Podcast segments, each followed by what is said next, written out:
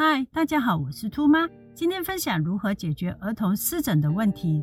湿疹是一种皮肤发炎，发作时会有皮肤干燥、很痒，甚至疼痛等症状。这些情况在婴幼儿期比较严重，但通常会随着年纪增长而好转。约百分之七十的湿疹孩童与青少年会有改善。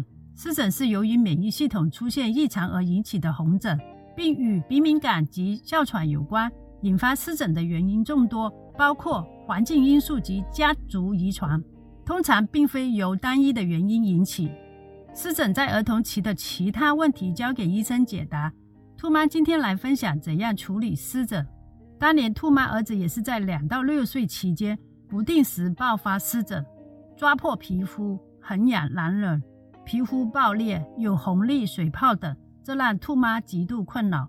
因为每日兔妈训练儿子，湿疹不仅影响训练的进度，儿子还被湿疹弄得夜不能枕，睡眠质素差。但反复看医生擦类固醇药膏，弄到皮肤变薄，导致容易敏感。由于兔妈有家族遗传，自己也有湿疹，于是也尝试了许多市面产品及坊间的方法。现在医学进步了，在市面上也有比较好的有机天然湿疹药膏。家长可以自行上网搜索。在用了众多治疗湿疹方法后，兔妈还是以医生配方的类固醇下手。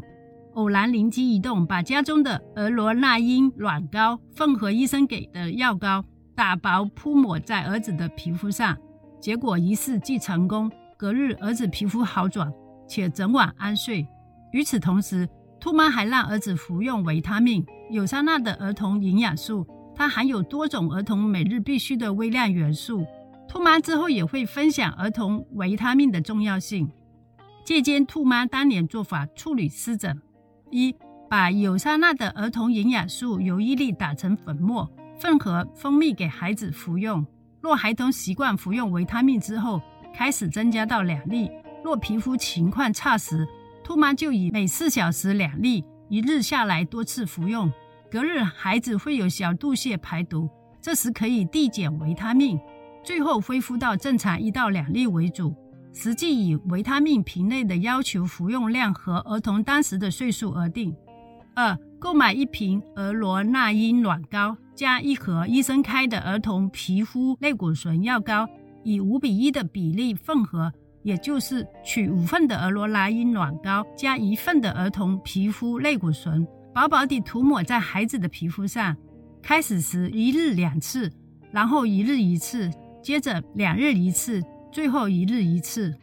三，若你所处的国家没有有沙钠维他命产品，可次选维他命 C 磨成粉末，混合蜂蜜给孩子服用，加上兔妈教的第二方法涂抹皮肤，也能舒缓湿疹。